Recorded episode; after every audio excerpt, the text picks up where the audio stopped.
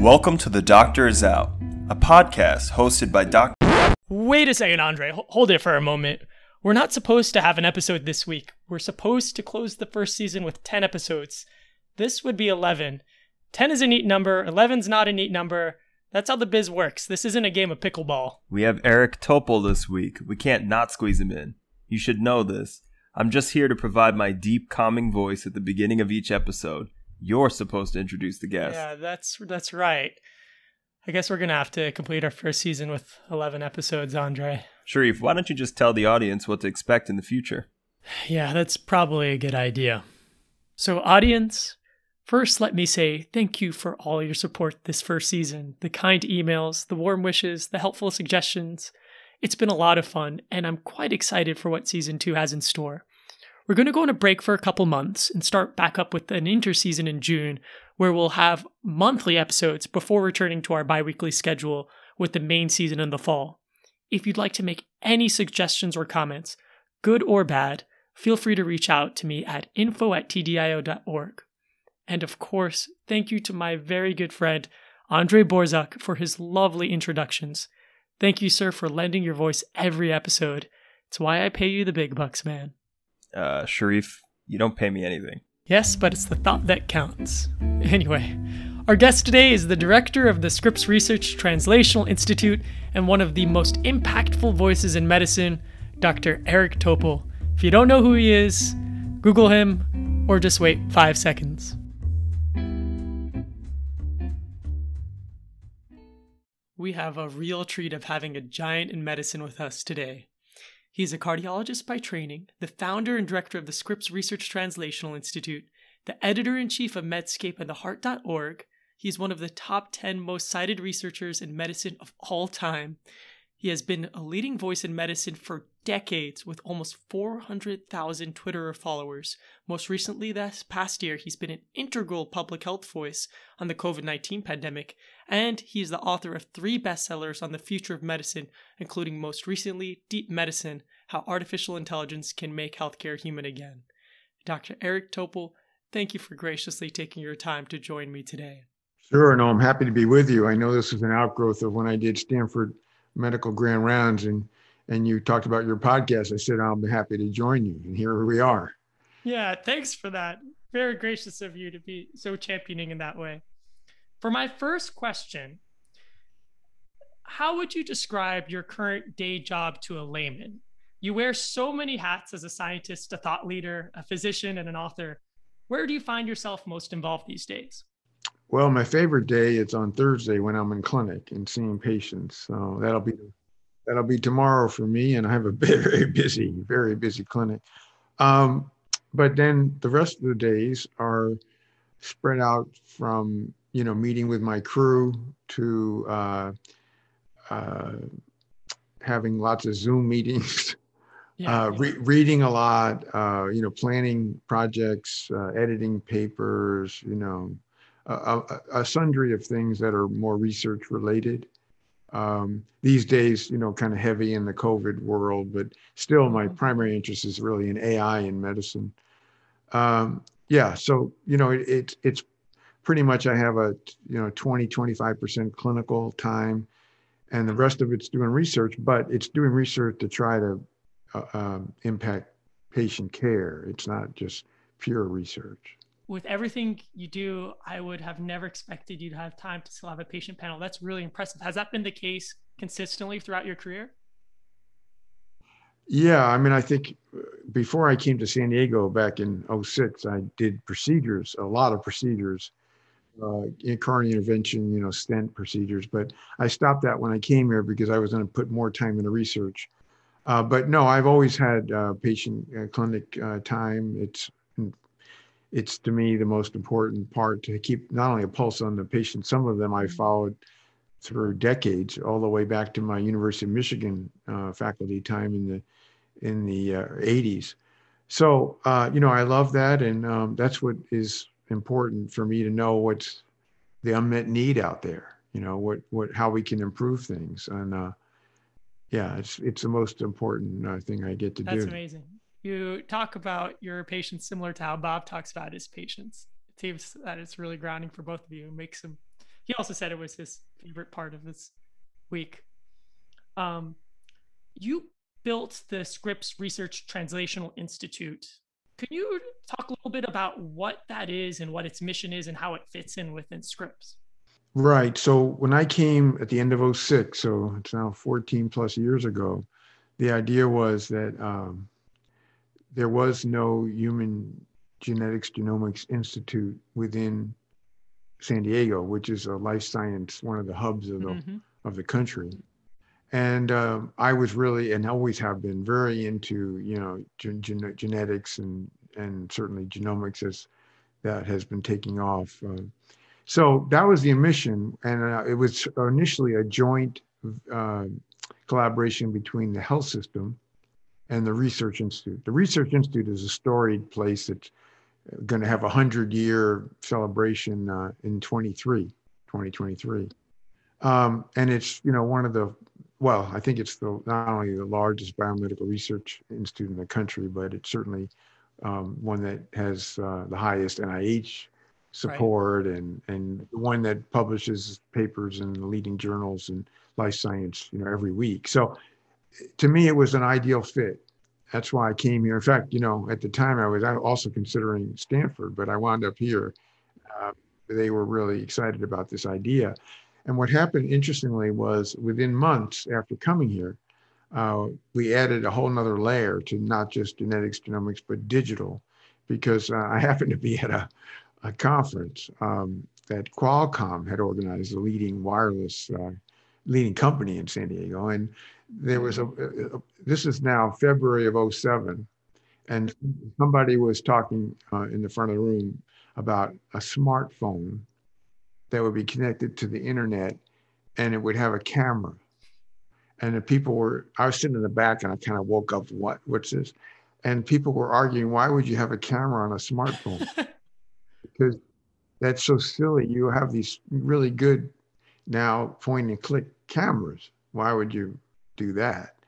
So uh, all of a sudden a light bulb went off. I said, wait a minute, now we're talking about a medical, uh, you have a sensor, essentially a camera, you can add other sensors, you're on the internet, it's on your phone. I mean, oh my gosh.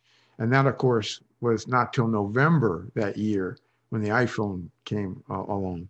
But basically it, it was a eureka moment. And then I realized we need to be both genomic and digital if we're going to try to advance this field of individualized medicine.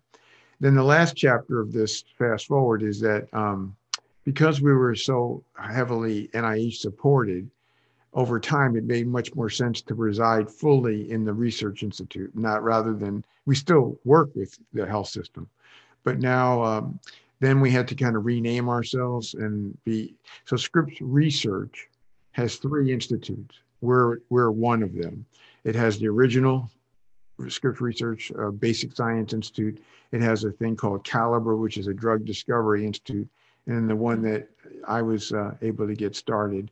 Um, so basically, we have campuses both in California, La Jolla, as well in, as well as in Florida, and we're we basically are a, a mosaic or a spectrum of three institutes, and uh, I get to lead one of them, and I also have a, a role in the overall um, Research uh, Institution, which is trying to change the way wave of the future of medicine through many different uh, means. You know, drug discovery is one institute, but also all that science that's in immunology, structural biology, uh, all the things that are really having a big impact on the pandemic, which has been exciting for me.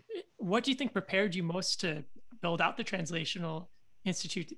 You're, I'm, I have so many questions on your background and like all the different projects you've worked on. You've, you know, um, a lot obviously in precision medicine, AI, and healthcare, and yet your research was often in cardiovascular medicine. How did you find yourself in this area, and and then what do you think prepared you to build an entire organization around it? Well, you know, we get pigeonholed in our our path, and uh, a lot of people still say, "Well, he's a cardiologist. What does he know about mm-hmm. whatever else?"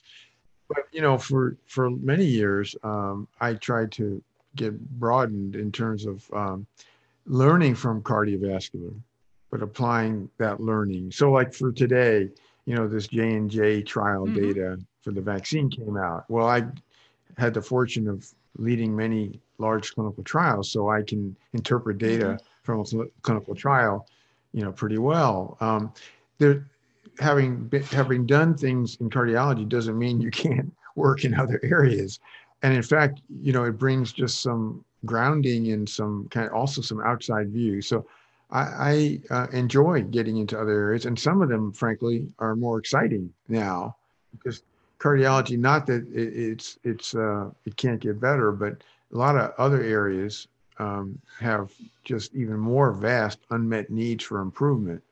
So part of the individualized medicine theme, which is what our institute's about, has been that we want to, you know, make medicine far more uh, accurate, not just precise, but also accurate, and understand the uniqueness of each person, and whether it's their heart or whether it's their brain or you know whatever part of their body to preserve their health, we need to understand that each person shouldn't just be treated like a cattle herd. That we need to, you know, zoom in on what is it about them that makes them at risk, poses them at risk, and how can we prevent their illness or how can we manage it better? Because we need to respect our individuality. Yeah, that's incredible. I could not agree more. Um, I want to actually put a pin in this. I want to circle back on uh, how you found yourself to be a voice in medicine and uh, been able to spearhead so much, um, and particularly as it pertains to any advice to trainees who might be interested in similar areas. But I want to take a step back and figure out how you first started on this path. So, you know, you did your IM residency at UCSF and uh, you were at Hopkins for your cardiology fellowship. Um, back then, did you think you might not practice medicine full time? Did you think you would do all these incredible things? Well, I always wanted to practice medicine. Uh, I, I couldn't even think of anything but but that. Uh, but I got excited uh, actually when I was at UCSF. What the reason I wound up in cardiology? Um, I had a mentor, Kanu Chatterjee, who is a legend. Um, he uh, was really, um, I think, uh, a deep impact on me because um, I actually went there thinking I'd spend my career in diabetes and endocrinology because my father had suffered so much from that. Um, but he convinced me that this was the right thing to do to go into cardiology because if you think back, this is 1980, 81, 82, where, you know, it was the first uh, balloon coronary angioplasty, the first clot dissolving for heart attack, and, uh, you know, all these things that were coming along that basically formed the field of interventional cardiology. So he got me excited about that. I wound up doing that as a career goal. Uh, but then when I left uh, training, my first job for seven years was at University of Michigan, Mhm. and I uh, ultimately ran the cath lab there, and um, it was great. I mean, we we we became the heart attack center of one of them of the world, where we had people flying in every day with on helicopters to get their arteries open. Uh, we had TPA to go, where we took it out to the uh, flew it out to these you know distant remote places and then brought the patients back to get them in good shape so you know it, it's always been an exciting uh, different phases of an exciting uh, medical career for me i've been very lucky Yeah, it seems like you were just following what you found the most exciting in that moment and it led you down these different paths. Were you doing any wet lab work at that time? No, um, I really wasn't. I mean, then uh, it was a lot of more clinical research uh, at that time, and then basically starting up these what to ultimately turned out to be large clinical trials like Gusto, a 41,000 patient heart attack trial in 18 countries. Uh, so yeah, with, that part was more the clinical trial Yeah. phase, and it wasn't until you know really coming to uh, La Jolla were getting more involved with wet lab stuff. I mean, I've always watched that space carefully. I did some in Cleveland work with some you know ge- genomics labs, but I didn't get into it myself more until uh, you know these years here at Scripps. Very cool. Very cool.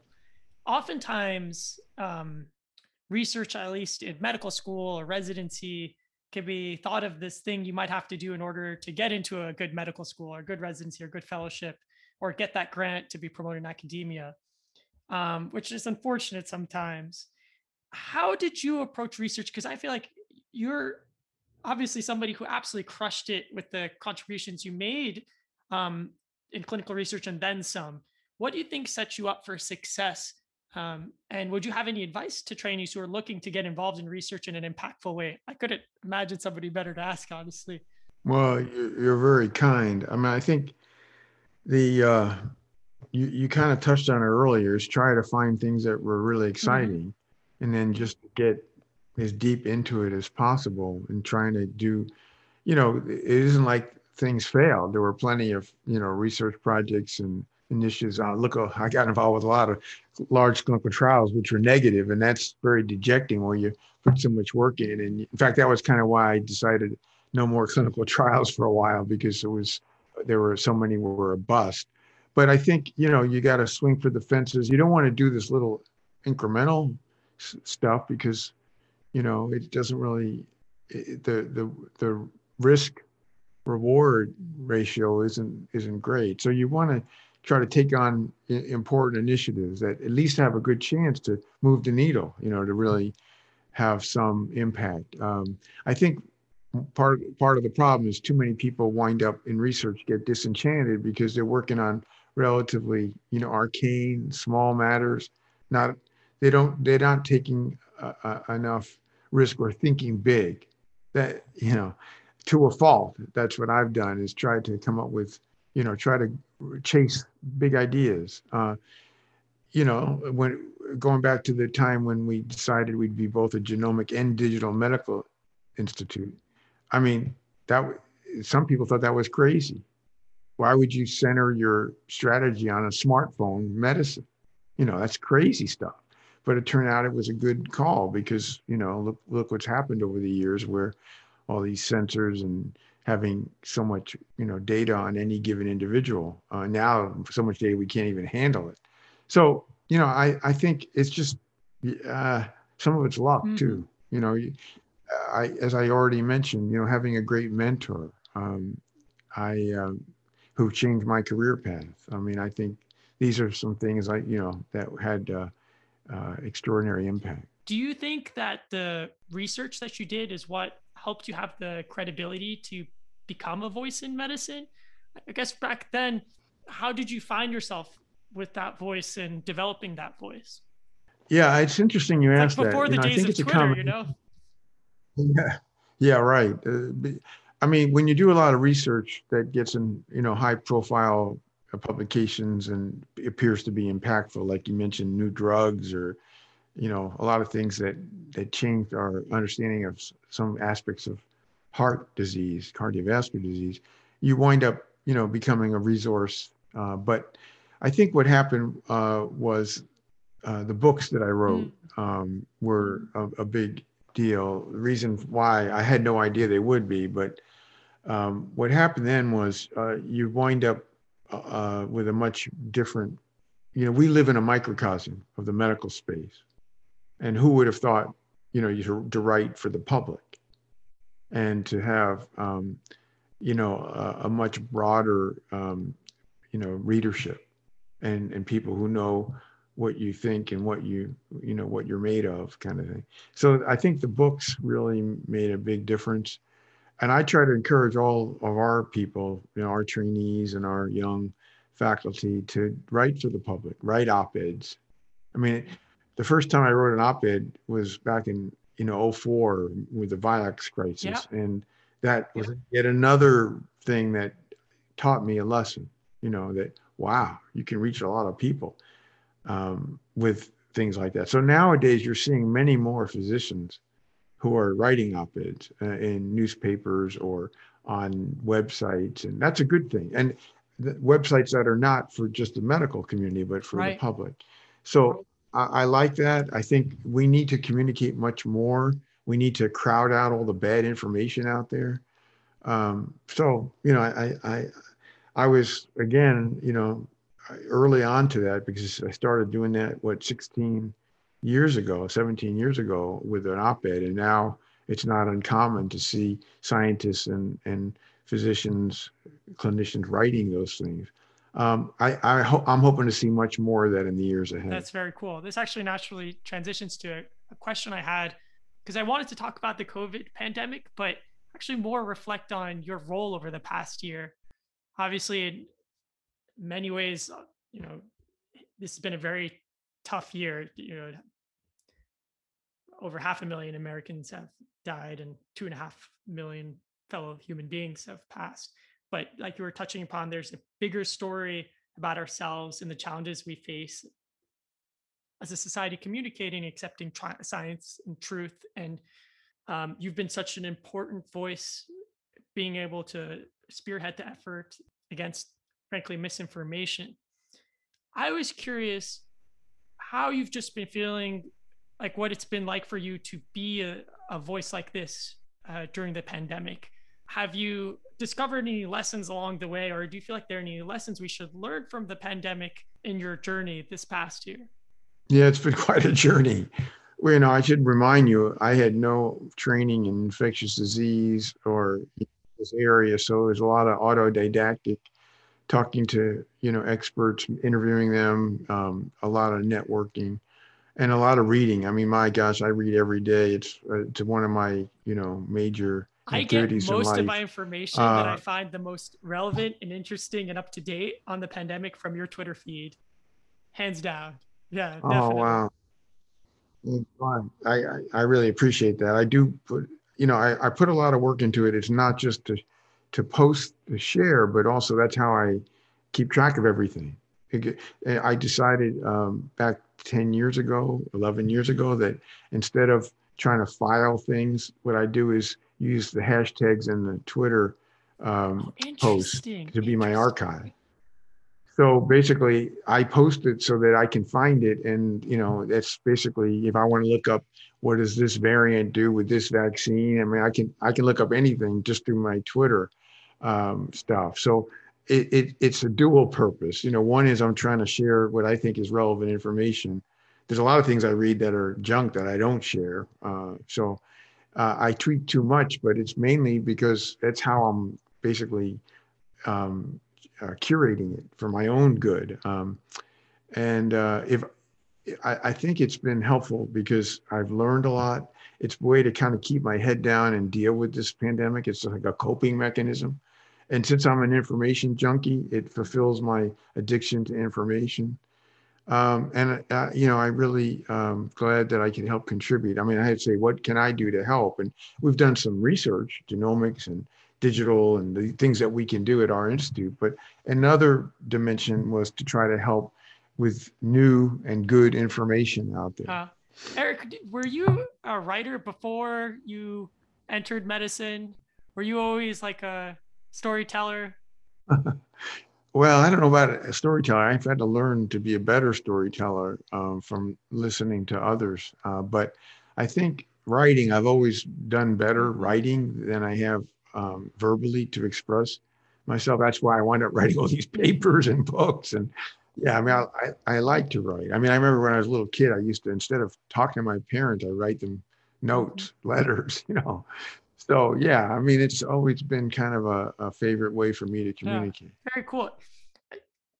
Also, taking stock over the other areas you found yourself in by virtue of your position. You know, you were uh, called upon by Jeremy Hunt, a prominent British MP, to review the NHS workforce. Um, you mentioned earlier that you testified and wrote op-eds regarding uh, Vioxx when the safety concerns were first coming to light and then obviously got withdrawn from the market back then. Um, you were involved in wireless health. What do you think prepared you most for that? Um, and would you have any advice to trainees who feel like they want to be involved in these different areas and want to be a voice in medicine, but don't feel prepared, don't feel confident, or don't feel um, like they can understand how to develop their voice in these different um, tangential areas of medicine that feel like it's super fast moving. They feel like it's like a whirlwind, at least how it is for me, like affecting them, but they sort of feel in it as opposed to spearheading it or leading it in some way. You know, in your question, I think you also had the answer. Um, I think I think confidence is the big issue. So um, when I work with a lot of young people to try to um, get them, you know, their careers to go in high gear and get them to be successful, um, what I've noticed is the people that tend to do really well, they have enough confidence, whether it's been bolstered or it's intrinsic, and they they just are going to, you know, go for it and they're going to whatever it takes. Those who are you know just lacking that they, they just don't have enough self confidence in terms of that their ability to, to do this they're often the ones who you know you, you, you they're going to wind up bailing out of research um, they're just not um, they're, it's not a matter of being uh, uh, overconfident i mean that's a different matter mm-hmm, i've seen mm-hmm. that too but rather you know one that i'm going to stay with this uh, I persevere. I can. Everyone can be a great researcher. I'm convinced of that, and or contribute in really important contributions if they're in the right environment. They have access to the data and the projects. Anyone can be a really good researcher. But the ones who tend to really succeed are the ones that have this attitude that I can do this, or they develop that along the way. And the ones who don't, you know, you can lock them up in a room with all the same data that you give to the other person and they just can't get through it they just they have this kind of um, i've seen it this this um, data collector syndrome where but they never they they never go for the you know across the goal line. And then you you know you have to like do root canal work to try to get them to finish the project or write the paper or you know whatever so, you know, I do think you have to have some pretty good communicative skills in terms of writing or presentations. That's important, but that's also part of confidence that the people who, you know, can stand up and present their work and do it in a way that's um, ca- captivating, exuding passion, uh, and and summarizing, you know, in a succinct way the the results, the meaningful results. That's all part of um, I think uh, in the spectrum of hmm. confidence. Did you encounter any obstacles towards developing uh, confidence yourself? Oh well, sure. You you have days, you have times when you feel like you're, you know, abject failure. But you know, overall, it isn't like in one moment in time. It's a, you know kind of a trend plot. Is that you you the more you are successful the more you get confident and you have to get over that hump you have to be willing to get over that initial hump and if you have a failed project early on you might lose it. And you just have to have a, a mentor to just say, wait, no, no, just let's reboot here. You know, every, everyone can do this. If you, if you, you know, went to medical school, you can be a great researcher if you want to be. Um, but um, you have to really stick with it and, you know, uh, you have to find your way into something that's really exciting. A lot of times I, I meet people, young people who are they're doing it, but they're not really into it. You know, they're just not excited about what they're doing. And it might not be that they wouldn't be excited. They just aren't not a good matchup with what the projects they're working on, you know, and the people they're working with, you know, it's kind of, um, uh, you know, a, a something that can be modulated, I think. Mm-hmm. Over the years, you've been largely in academia and research did you ever consider any opportunities in industry and um, in hindsight would you have explored that any differently i've never considered it mm. i hmm. will never consider it mm. uh, just because um, many you know kind of opportunities along those ways but i don't feel like i have the same uh, freedom of thinking and mm. uh, and, and work that if you work in a company, no matter what company it is, you're you're kind of you have a mission, uh, and it's it's a different mission. So I like to help with companies either as an advisor or, you know, I'm on the board of one that is a Dexcom, a glucose sensor company, but but I don't really want to ever live in a company because for me it's a it's it's a lot of restraint on what I can work on and do and you know, then it, you just can't be involved with patient care the same way. Mm-hmm. It, it, basically would be uh, an, an, abrogation of all the things that I love to do. Um, and uh, so I, I, I, I think I have the good a good balance where I can intersect with, collaborate with, but um, you know, preserve what I enjoy doing the most, which is trying to be um, innovative and, and work with a lot of young people and try to inspire them to to have a successful uh, career and hand over the baton and you know have them be the leaders of the future. Mm, that's really insightful. I appreciate having that. I feel like we get a lot of industry people on our podcast, so this is such a nice, refreshing perspective. What do you think might be next for you, or is it hard to say? Uh, well, I'm hoping to do a lot more in the AI space because I think it's still the earliest days of that, and I, that's the most exciting area. You know, I can see through that we'll get through the pandemic in the months ahead, and I'm excited about that. Um, so, you know, that's been a kind of at least temporary um, um, detour from what I most uh, interested in. But I actually think, you know, when I did the book Deep Medicine, um, it it charted a path where we can improve our uh, human to human bond. You know, the the the uh, patient doctor relationship. And yeah, absolutely. I I want to go after that. That's my goal is not just make medicine more accurate and streamlined and use these AI tools to achieve the things that are short term, but the longer term, which is, um, you know, making uh, the getting the gift of time restoring the intimacy, the trust, the presence, the things that my close friend Abraham Verghese uh, yeah. into the presence, you know. Yeah. Uh, I'm we we become very close because we have similar values and I guess you know we're old dogs in a way that we kind of know what medicine used to be like in the in the 70s. Mm-hmm, um, mm-hmm. We want to get that back and go beyond that even. So uh, it's going to take work, but that that's what I'm going to work on in the years ahead. That's very exciting. It's very exciting. Yeah. The, I feel like there's often this idea that AI and human are mutually exclusive in medicine. And I think you've been so important in sort of breaking that wall down.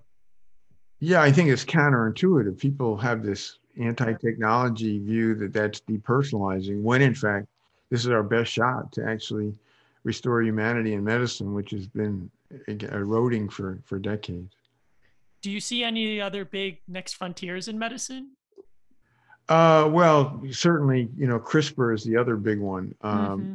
And uh, genome editing is going to have uh, enormous impact.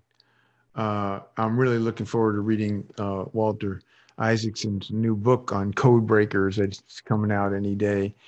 Um, but you know, I, I am just as much excited about that. It's just that um, that's going to be a, a relatively slow rollout with, you know, mm-hmm. starting in rare diseases. Um, but it's going to have major transformative impact. I mean, it, even in diagnostics, CRISPR is being used. Some of the rapid home tests that we'll be using for for the pandemic will be CRISPR based. So that one is equally as exciting, and uh, you know, I'm hoping that we'll be involved with that too. Very cool. Very cool. So, Eric, for my last question, uh, we have this tradition now of ending our episodes with a segment called Picks, where we have our guest recommend something they enjoyed recently. You just mentioned Walter Isaacson's book. That could be an example. It could be an article, it could be a TV show, a song, movie, another podcast, whatever you would like. Is there something you came across recently that you found compelling that you might want to recommend to the audience? Uh, let's see. I don't know. I can't think of something offhand that was compelling. Um, except that book I just mentioned. I, I read the preview of it in the Wall Street Journal. Uh, Maybe you could share a little bit more about what that book is supposed to be about. Yeah, so Codebreakers is, uh, you know, there's going to be a, several books about um, CRISPR and genome editing, but this one is coming by one of the masters uh, of, you know, writing uh, nonfiction, and uh, I got to know Walter a bit, and he, he's a real gem. But anyway, he spent a lot of mm-hmm. time with Jennifer Doudna mm-hmm. at Berkeley, and uh, he really uh, got deep into it. And what I am excited about this is this is a hard area to transmit uh, to the public. This is a uh, you know, it's pretty high techy about, you know, the different ways that you can um, edit genomes. Um, and edit RNA and edit the epigenome. And, you know, so. I am going to be really interested in in what he has to um, uh, how he ha- how he does it because he's he's one of the finest uh, authors out there. I mean, I have great admiration for um, people who can write nonfiction in, in, a way that makes it, as you got to earlier, the storytelling. So uh, Sid Mukherjee is one of my all-time favorites, and he obviously he's written a few great books, uh, The Emperor of All Maladies and The Gene, uh, which uh, I, I had reviewed that book for uh, for Cell. Uh, you know, and he he's just you know one of my favorites. Uh, another one that caught my eye um, just today is uh, another journalist who's a favorite of mine. And why I, I, I mention journalists is because they often become so good because they're translating for the public, and we all can learn from them in, in medicine. So Carl Zimmer, uh, who's also a friend, he has a new book about life coming out uh, next week, and uh, I'm supposed to get a copy of that. So I got a lot of reading to do in the next few weeks. So books would be my thing, I guess. Um, I, I, you know, I, I can't say too much about podcasts. Yesterday I did my first Clubhouse. I'm still not so sure about Clubhouse. I'm going to check out a few more before I make a final verdict. Um, you know, I, I'll explore. I always try something once, right? Um, but no, I don't know. I, I, I don't know if I have other uh, things to offer. That's amazing that. as it is. Yeah, thank you so much. That that's really helpful. I have to check Code Breakers out, and um, it's really cool getting that perspective from you. You're very, very well read. um, Dr. Eric Topol, thank you so much for taking the time to be with me today. Really appreciate it. Oh, I really enjoyed it. It was a fun conversation. Thanks for having me. And I'll look forward to hearing more about your podcast and, and your great following.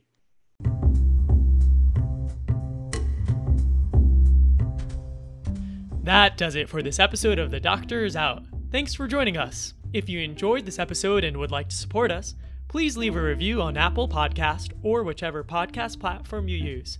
And if there's something you found you really liked, or didn't like, or would like to make a suggestion, feel free to reach out by email at info at tdio.org.